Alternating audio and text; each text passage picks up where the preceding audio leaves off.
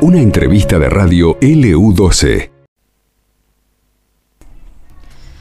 17 horas 28 minutos en la República Argentina y lo venimos hablando durante estos días. Se aproxima un nuevo aniversario de nuestra querida LU12 y estamos trayendo al aire aquellas voces que han transitado a lo largo de tantos años. En este caso vamos a hablar con una voz masculina muy reconocida, ¿eh? Estamos hablando de Antonio Novas, que trabajó aquí en LU12. Él ya nos va a contar de su paso. De este lado, Laura y Nancy. Antonio, buenas tardes, ¿cómo estás? Hola, ¿qué tal, Laurita? ¿Cómo te va? Tanto tiempo, mucho gusto, y un saludo a Nancy, que no tengo gusto de conocer. Exactamente, no nos conocemos personalmente, Antonio. Bueno, a ver, recordar por qué años anduviste por LU12, ¿cómo fue ese paso? Bueno, dejá de pensar, a ver,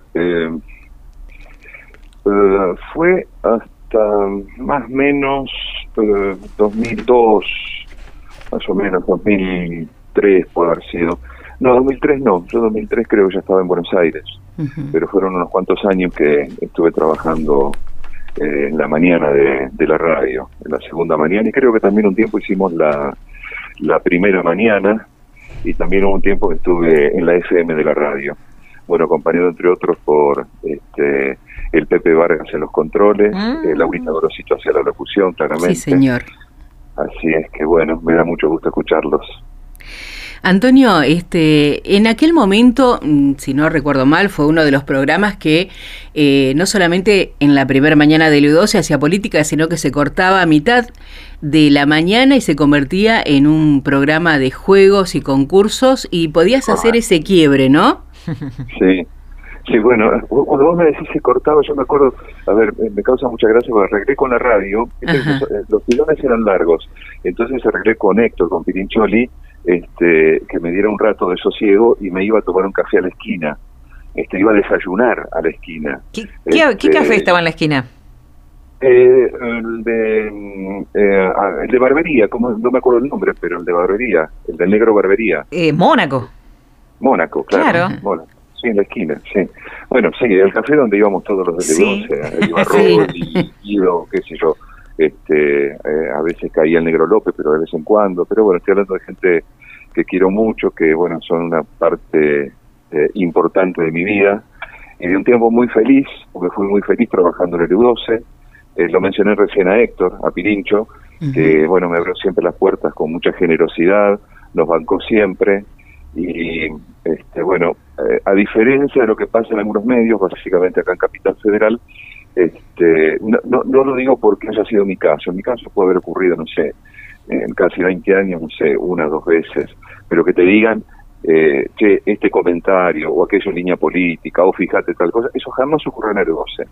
Héctor nos dejaba, y bueno, y la familia, ¿no es cierto? Me dejaban trabajar con las manos libres, así es que hacíamos... Bueno, yo creo que con mucha responsabilidad de un programa que fue retribuido con una audiencia enorme. En aquel momento, bueno, éramos líderes largos, y bueno, ese fue el gran premio que tuve en LU12, ¿no es cierto?, reconocimiento de la audiencia. Antonio, justamente lo que yo te iba a preguntar es eso. Yo creo que una de las características que tiene LU12 son sus oyentes, la particularidad de los oyentes, ¿no? El alcance que tiene la radio, esto a uno lo lleva adentro, ¿no? Sí, bueno, a ver, vos llevas adentro a Santa Cruz, dentro de Santa Cruz el lugar donde viviste, yo, Gallegos. La gente de Gallegos fue incomparable para mí y para mi familia. Yo creo que ha cambiado mucho la geografía humana en Río Gallegos, hay mucha gente que no es de Gallegos y no podría aventurar ninguna opinión de ahora, hablo de lo que sí conozco. A mí me abrieron las puertas y me trataron como amigo desde el primer minuto en que llegué. Y eso se corresponde haciendo buenos amigos, hablando con la gente con lealtad, como lo hice siempre en el micrófono. Y el cariño de la gente estuvo. Bueno, Irene Sturfo, mi productora durante mucho tiempo, bueno, no mucho tiempo, no todo el tiempo, yo estuve en el 12 y en la FM, Irene era mi productora. Bueno, terminamos siendo amigos de la vida, yo soy padrino de una de sus hijas, pero ¿por qué? Porque la gente de Gallegos es así, digamos, la gente de Gallegos es cariñosa, es abierta, franca, muy decente. Esa es la geografía humana que yo encontré en Gallegos y que siempre extraño. Y por lógica concomitancia, tus oyentes que son de Gallegos, es gente así. Las muestras de cariño de la gente, cuando llamaban, no sé si la negra se acuerda, hacíamos un programa con concursos, sí. Llegamos a regalar pasajes a España incluso, ¿no? Uh-huh. Bueno, ¿qué tiempos aquellos? Y, sí. Sí, la verdad es que, bueno, teníamos también, bueno, era parte de lo mismo, había un comerciante, yo no me acuerdo cómo se llama, supongo que debe estar en el rubro todavía, agencia de turismo. Que estaba por calle 25 de Mayo, Antonio. Sí, sí, negra, ¿cómo se llama? ¿Vos te acordás? No recuerdo el nombre, ya estoy grande. No, entre los dos no recuerdo. Sí, no, bueno, ya pasamos el tiempo los 40. Pasa, ¿qué va? Sí, pasamos los 40 hace poquito. Y sí, bueno, el que aguantás, ¿qué va a hacer? Bueno, y desde una charla surgió, le dije, mira, te hacemos publicidad por 3 meses y vos nos regalás 2 pasajes a España. Plin, plin, plin, lo hicimos. Sí. Y la gente tenía que llamar. Dejar su nombre y su apellido, y llamaban además para decir hola, ¿qué tal? Y bueno, no sé, qué sé yo, el ida y vuelta fue siempre cariñoso, cosa que en otras radios no, en Buenos Aires no, la gente es... Yo recuerdo, Antonio, perdón que te corte, que recordás que, bueno, estaba Irene en la producción, comenzó tu hija a recibir llamados, y después tuviste que ir a... la más grande. Florencia. Razón, vino Florencia, y después fuimos sumando, porque estaba con vos acá, en realidad fuiste sumando vos, más gente para que atendiera los teléfonos porque no daban abasto. Sí. Así es, Laura, sí, hacés bien en recordarlo. Empezó Irene, después Florcita, y sumamos más gente porque no dábamos abasto, y la radio no tenía más teléfonos para darnos también. Claro. Fue una época gloriosa por todos lados, creo. ¿Sabes cuál me parece que sigue siendo la clave en los medios, especialmente en radio? Ser honesto con la gente. Pero honesto desde el momento del día anterior. Cuando yo preparaba mis programas el día anterior, y bueno, Irene lo sabe, no íbamos con nada improvisado, a menos que fuera algo del momento. Las notas estaban pactadas, yo sabía qué preguntar, por qué lado ir, qué repreguntar también, porque me editas la nota. La gente se da cuenta cuando laburás para la gente. La gente se da cuenta, no ir... a ver qué pasa la radio, se prende la luz y decís, pinché la goma del auto y de eso haces un programa. Está bien quien lo haga, yo no lo critico, pero cuando hay mucho laburo, la gente lo sabe y te lo retribuye de la forma que vos estás diciendo, llamando a la radio, bueno, comunicándose. Fue una época gloriosa. ¿Sabes cuál sería mi resumen? Fue una época muy feliz de mi vida, trabajar en LU12. Antonio... Sí. Y de anécdotas debes tener, pero muchísimas, ¿no? ¿Cuántos años fueron más o menos en LU12? O sea, que yo no me acuerdo, Negri. A ver, déjame pensar. Deben haber sido, no sé, no muchos, ¿eh? Yo no me acuerdo, pero mínimo tenía que haber sido 5 años. Uh-huh. O 5 o 6, no sé, por ahí. Por ahí le erro, por más. No me acuerdo muy bien. Hubo una época en que yo mezclaba LU12 con Canal 2. ¿Te acordás que hice un programa a la mañana? Claro, bueno, exactamente. Me animé a hacer ese programa, fue el primer programa en vivo de la televisión de la provincia de Santa Cruz. Nadie había hecho programa en la mañana. De 10 a 12, FM 12 llamaba. Mirá vos, yo te puse el programa de una radio al canal de televisión. Mezclaste, claro. Sí, bueno, sí, el pelado Agostini no quería, pero bueno, me lo aceptaron finalmente. ¿Alguna anécdota en particular que te quedó de LU12? Bueno, qué sé yo... no podría describirte una anécdota, pero todo pasa alrededor de eso que te estoy diciendo, del cariño de la gente. Tuvimos de todo. No me olvido que hubo un concejal radical que me fue a pelear a la casa. No, ¿te acordás? ¿Viste? En el pasillo. Vino... sí, me acuerdo que te quería pegar cuando lo sostenían, y cuando lo soltaban se bajaba las manos. Eso lo recuerdo. Sí. Bueno, no vamos a decir quién es, porque yo ni me acuerdo el nombre. Dije yo. Claro. No lo insulté, no nada. Yo hablo siempre de política, no hablo de los tipos, claro, de las mujeres, hablo de política, y no le gustaba. Y como la desgracia de Don Segovia fue porque puso la radio tan en el centro que claro, quedaba muy a mano. Claro, entonces los tipos salían de ahí a pelearse. Sí. No sé, yo claro, no me hago cargo. Pero no, fue muy divertido. ¿Qué te puedo decir? Algunas cosas que hemos hecho. Alguna vez, mira, sí, yo no me acuerdo si era las 7 de la mañana por ahí, estaba haciendo un programa y me llama Héctor y me dice que se estaba inundando la planta transmisora. Inundando, bien. Sí, ¿dónde está la planta transmisora de la radio? Ahí en la ruta. Sí. Se estaba inundando, viste que está medio como en un bajo. Exacto. ¿Sabes cuándo? Cuando estaban canalizando, yo no sé qué, que venía del campo y pasaba por algún canal enorme al lado de la radio. Y se estaba inundando. Y me llamó Héctor y me dijo, mirá, tenemos este problema. Digo, ¿qué puedo hacer yo? Yo estoy al aire. Me dice, te voy a pedir un gran favor. ¿Podés hablar con Néstor, con Kirchner? Así que bueno, me tocó bueno, y me atendió porque teníamos buena relación, y así fueron las máquinas de vialidad a socorrernos a la radio, porque si no, yo pensé, le hago el favor a Héctor y de paso me beneficio yo, lo mismo falta me quedé sin aire porque se me inundó la planta, ¿viste? Claro. Pero sí fue Néstor Kirchner el que nos salvó aquella oportunidad, pero todo porque estás al aire, porque qué sé yo, eso te da. O sea, ¿hiciste el llamado al aire, Antonio? No. Ah, qué audaz, te iba a decir, ¿eh? Y sobre todo aparecer. Pepe creo que puso como 3 temas, porque primero, mientras que me dieron con Néstor, claro, era la máquina, y después explicárselo a él, y bueno, nos quedamos charlando, no sé por qué, no le voy a cortar al gobernador, que me estaba hablando de no sé qué cosa, y finalmente le digo, bueno, gobernador, digo, ¿podemos contar con que nos va a auxiliar en la planta transmisora? Me dijo, sí, ya está hecho eso, pero no te olvides que, bueno, sí, Néstor, hasta luego, chao. Me fui al aire, me pasó como 9 minutos, pero bueno, quedó la gente de la radio contenta porque pudimos solucionar ahí el problemita de la inundación. Pero no fui yo, obviamente, ¿no? Simplemente un vehículo de un tipo que trabajaba en el LU12, podría haber sido cualquiera, Rodi, qué sé yo, cualquiera. Así que bueno.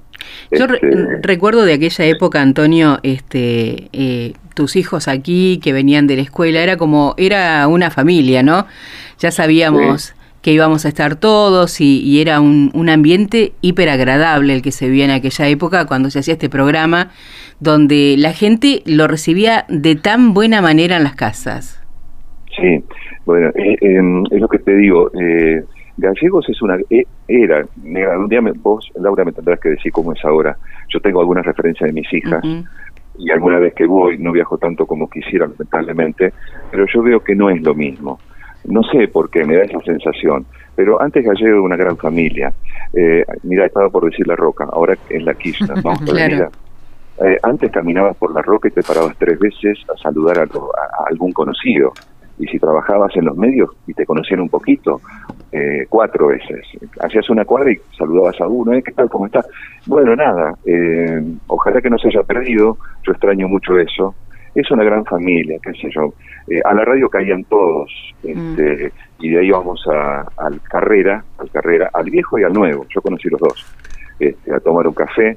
Siempre recuerdo a Hugo Jiménez Agüero, que, bueno, me tocó, él me pidió alguna vez que hiciera la locución para su primer disco.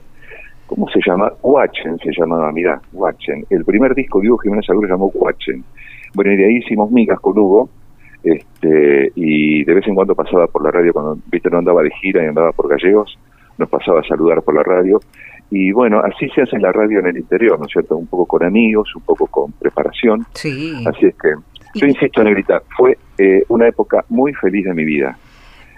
Por vos, por todos los compañeros, por todos. Antonio, ¿qué le dirías hoy justamente a aquellos que están haciendo LU12 en este nuevo aniversario? Y bueno, los oyentes también son parte, por supuesto, sí, de todo lo que es LU12. Que la cuiden mucho. Ellos son los herederos de los que pusimos mucha alegría, mucha tristeza, para construir un medio de comunicación, yo desde la parte más fácil. Me sentaba en el micrófono y decía lo que tenía que decir, pero técnicos, nuestros compañeros de exteriores, Guido, Negro López, los que hacían exteriores, que digamos, visten la programación, le dan frescura a la programación. Estás haciendo un comentario de 20 minutos y te dices, che, está el móvil con Guido, con fulano de tal. Entonces, que cuiden todo eso, porque ellos son los herederos. Y la única forma de cuidarlo es tomar este trabajo con toda responsabilidad. Yo cuando vine a Buenos Aires, vine a trabajar con Daniel Haddad. Uh-huh. Y algún día te contaré la anécdota, porque llegué de casualidad a Canal 9 y terminé, bueno, contratado por Daniel Haddad. Y Daniel Haddad, antes de salir al aire, en el noticiero que hacíamos de 6 a 9 de la mañana, me decía, nos vamos a divertir. Yo nunca entendí eso, te juro, hoy no lo entiendo. Hoy estoy en Radio 10 y tampoco lo entiendo. Digamos, yo no me divierto. Me divierto cuando me voy y sé que hice un buen programa. Pero no digo que lo hago triste, pero lo hago con mucha responsabilidad y mucha seriedad. Y me parece que hay que ponerle eso. Cuando la gente se da cuenta que no están frente a una persona que descuida este punto, ser serio frente al micrófono, te lo retribuye con reconocimiento, que puede ser de 20 maneras distintas. Eso es lo que le diría. Tomen el trabajo con mucha responsabilidad.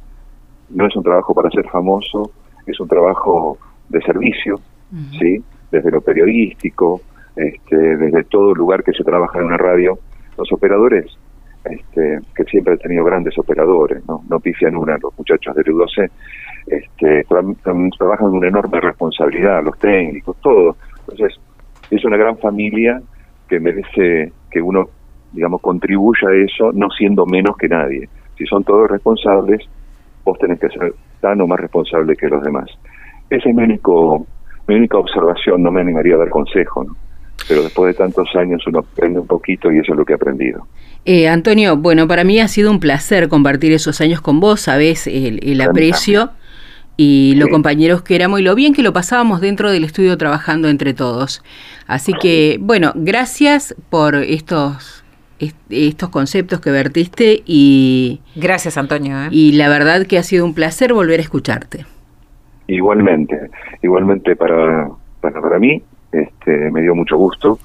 Siempre pienso en volver a Gallego, por alguna cosa se me atraviesan cosas en el camino, bla, bla, bla, pero insisto, como fue trabajar en el LU12 en un momento muy, muy, muy feliz de mi vida, viste, como la canción aquella, uno siempre vuelve a los viejos sitios donde amó la vida, y yo amé la vida estando en Río Gallegos por mi familia, por lo que vos sabés, pero aparte por mi trabajo en el LU12, así es que siempre están en mi corazón. Gracias, te mandamos, Antonio, un abrazo. Gracias, abrazo para todos. Muy Chau. Amable, gracias. Bueno, en el marco de un nuevo aniversario de nuestra querida radio, conversábamos con Antonio Novas, locutor, que trabajó aquí en LU2. No le pude decir, pero me llegaban mensajes mandándole saludos a él de la gente que lo escuchaba antes.